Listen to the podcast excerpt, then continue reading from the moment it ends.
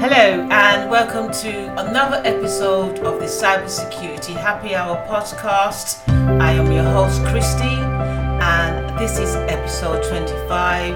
And the topic of this episode is Robinhood's data breach cyber attack. Now, why am I discussing this? Really, this is this breach really happened on the third.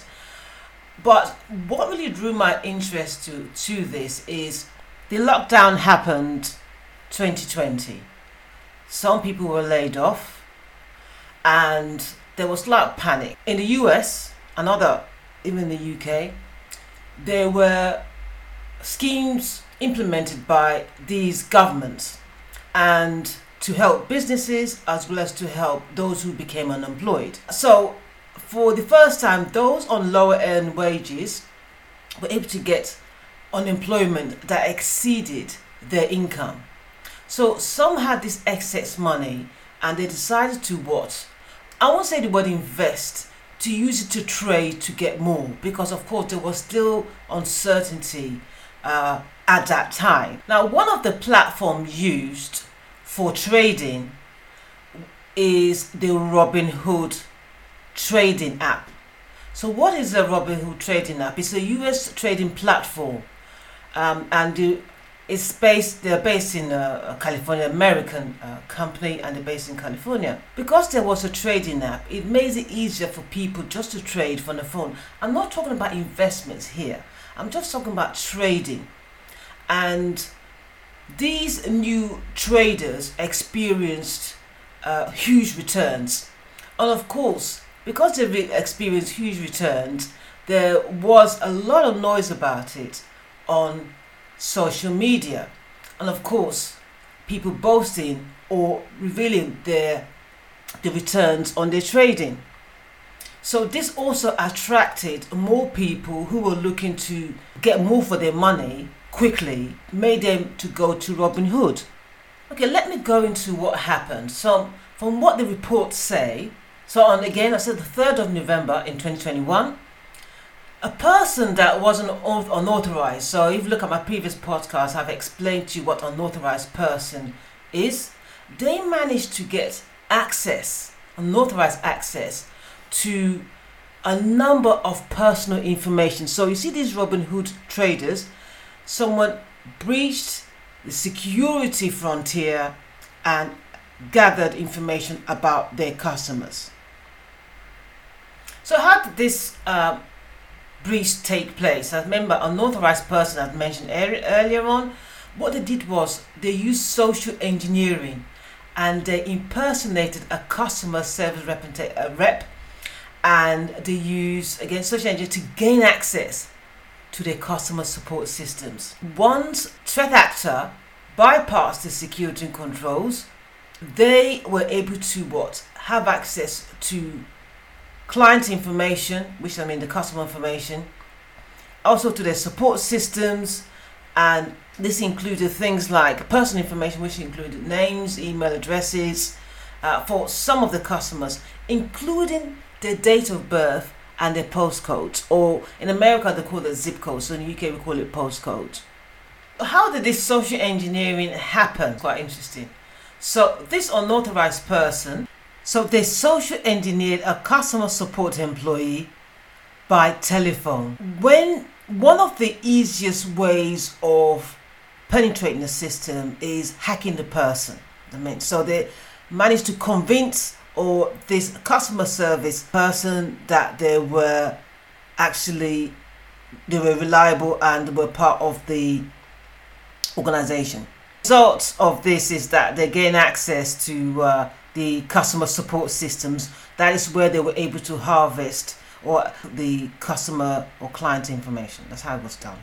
Now, some of you might be wondering what exactly is a data breach. I just explained that. What really happens here is with a data breach is that confidential information such as you know customer's name, email, telephone number, public credit card details, all those personal data, sensitive information that's supposed to be protected from those who do not need to know were accessed.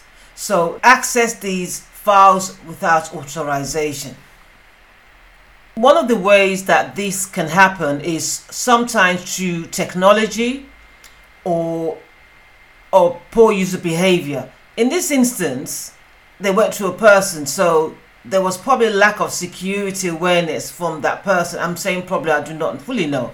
So this is how or a few of the ways this can occur. Now Robinhood has, has come back and mentioned and given assurance that they have investigated the breach and this attack has now been contained and what they believed from their the results of the uh, investigation or their findings that there were no security uh, social security numbers were harvested and also bank account, de- uh, account bank account details were not harvested as, as well so that's what they're putting out there so as a result at that time said they did not claim financial there was no financial loss However, there are some effects, of course, which I want to talk about in a minute. What's the effect? When there's a data breach, what is the reputational effect on that organization? There are going to be some effects as well. So, once again, the organization, any organization that suffers a data breach, they can have a reputational damage. So, of course, the clients will feel, may feel that they're not keeping their data safe and if they feel they're not keeping their data safe, some of them will walk, will exit and just leave, just leave the, leave that, leave, stop using the app and request for their details to be removed. It can also have consequences on possibly other third parties, in suppliers, because again, that trust doesn't just affect just the customers. They have other contracts with other organizations that uh, supports them with the services, um, they store data on their systems and they might think, hmm, there's something wrong here. No, no, Let, us look at any alternatives. Or let's, and some will stay, of course. Other effects is financial. Based on some of the reports, when this breach was announced, the share prices of Robinhood dropped slightly. So again, if the share prices are dropped slightly, this can be disadvantage to those who own Robinhood stocks and can be an opportunity for others because if the stock has plummeted slightly, it's a chance for people to purchase those stocks at a, at a lower uh, price. So it, it works both ways. However, that probably that assurance may may have been gone. They can regain this, but you know, these are some of the effects, unfortunately, from a data breach. What about the customers again? So let's look at how can they affect the individuals. Now, if these details are harvested again, I re- just again I said their social security number, which is permanent. You you're given that on you have that until you to die. That can't be changed. Things like your bank account, those details, your credit card details, then it can unfortunately can be used for criminal activities. So that will affect that person. It becomes an inconvenience. Uh, so they have to kind of, it could ruin their credit history. And if they, let's say they were about to apply for, let's say, a mortgage or a loan or any sort of credit, it's going to have an impact. So because they have to kind of report it and then find a way to, to mitigate it, well, not to mitigate, to mitigate against it for, for, for, for happen in the future, but the immediate effect is that then that mortgage application cannot go forward or that credit application can't go forward or even if it does you will you be charged a higher interest until you can prove that you were not uh, part of that fraud what I mean is that you did not take part, you, you didn't plan it. So it can be proven at a later date, but it's just an inconvenience, a temporary inc- uh, inconvenience. Once again, for the company, is that once the organization has been associated with, with any sort of data breach, uh, when somebody mentions that company, yes, we, uh, we you know what their services are, but you, the back of your mind, you also remember the data breach. For example, like Equifax, when you mention Equifax, people always, some people always remember the data breach as well. So unfortunately, that reputational damage kind of follows that organization throughout their history. Okay, so what are the preventative me- uh, methods in place? What, how could they, let's say, possibly prevent this from occurring in future? So that again, they've investigated the systems and they, uh, you know, the findings said nothing was taken. However, they still have to go back to the existing controls. So one of the things they could do, number one, they need to kind of um, identify again how that sensitive information is stored. So, data in storage, how that data is stored, how that data is transmitted from source to destination, or how that data is processed. So, if this data was stored and it was not encrypted, it was, it was harvested and encrypted, of course, using a strong encryption key, um, then the person will not break it, um, and then they could probably walk away. But if it's in plain text, then obviously that information is there for them, for the cyber criminal or, or this whoever, uh, the malicious person or entity to to use quite easily. So number two, I mentioned about data in storage. Now, where is this data stored? So you need to identify, um, and then of course look at the security. Where's that data stored? Is it on site? Okay. Do you? Is it on a server somewhere in the data center? Is it on a virtual machine? Are there many instances of that data? Okay. Um, the security of the applications, the strains who have access to the folders, the file, what permissions do they have on these folders, i.e., and permissions looking at who can read that data, who can write to that data, who can execute. Those are those kind of permissions need to be examined. Number three. So this Robinhood attack, again, so it was a social engineering attack. Then we need to look at what what about our users? What user, what employees have access to this data? Are they privileged users? Are they standard users? Are they temporary staff or contractors?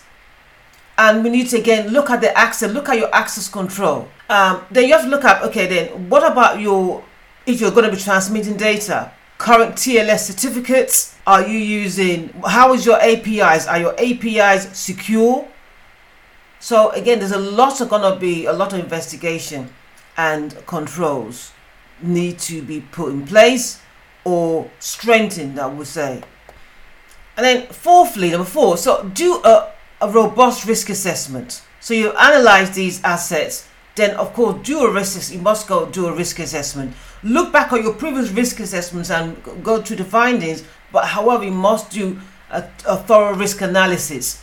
And then look at the risk internally, externally as well that could reduce uh, the data the, the data breach uh, or really eliminate well reduce it reduce it's done by again you have to categorize the risk so you've done your risk assessment now what are your findings is, is it high medium or low then you need to what use the four options, which is what reduce the risk, transfer the risk, avoid. Okay, so and I'll leave that last one for you to find out what that is. Now, other preventative measure, uh, measures are encryption. Make sure the organization is using strong encryption, especially for data that is sensitive. Train staff, so that that staff that uh, unfortunately was social engineer probably need, definitely needs training, security awareness training to prevent this from occurring. Not just themselves, again, probably the whole team will need to be trained again. Um, patch patching of course i would advise patching updating software especially critical software as soon as we release by the vendor now what about the credentials enforce strong credentials multi-factor authentication should be implemented if there isn't none uh, at the present time. If that system doesn't allow it, have some sort of defense in depth in place. I said, educate, educate the staff again. Now, until organizations kind of take this seriously, and they do, but you see, this is uh, something that's ongoing. So they need to really always keep an eye on, on this because the threat landscape can change. Now, this is all I have for you today, this episode. I hope you enjoyed it and thank you once again for listening. If you have any comments or any questions, please contact me. All the information is within our show notes. Thank you once again for listening and have a great day. Bye bye.